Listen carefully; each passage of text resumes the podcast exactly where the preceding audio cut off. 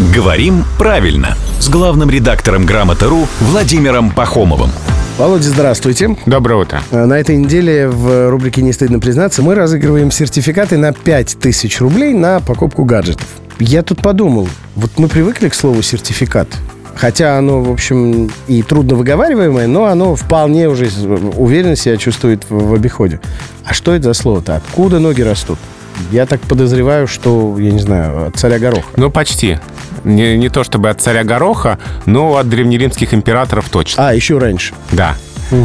В общем, в общем, да, еще раньше царя Гороха был Древний Рим. А у этого слова действительно латинские корни. Слово-то к нам пришло из французского языка. А корни у него латинские, точнее даже два корня. Первый корень со значением «верно», цертум, и второй корень со значением делать. То есть, действительно, это бумага, которая а, Все правильно сделал, Да, короче. Да, да, все, всё правильно сделал, сделал. выиграл в рубрике «Не стыдно признаться». Вот тебе 5000 рублей и, и делай с ним, что хочешь. Да, именно так. Так что спасибо древнеримским императорам. И царю Гороху, раз уж мы упоминали. Да, всем спасибо. И, и участникам конкурса А тоже. есть вот такое понятие, например, опризили, да, вручили приз, да, а сертификатели, ну, я на всякий случай. Ну, так же, как и опризили, если только языковая игра такая. А, Поиграли, А, все остались довольны.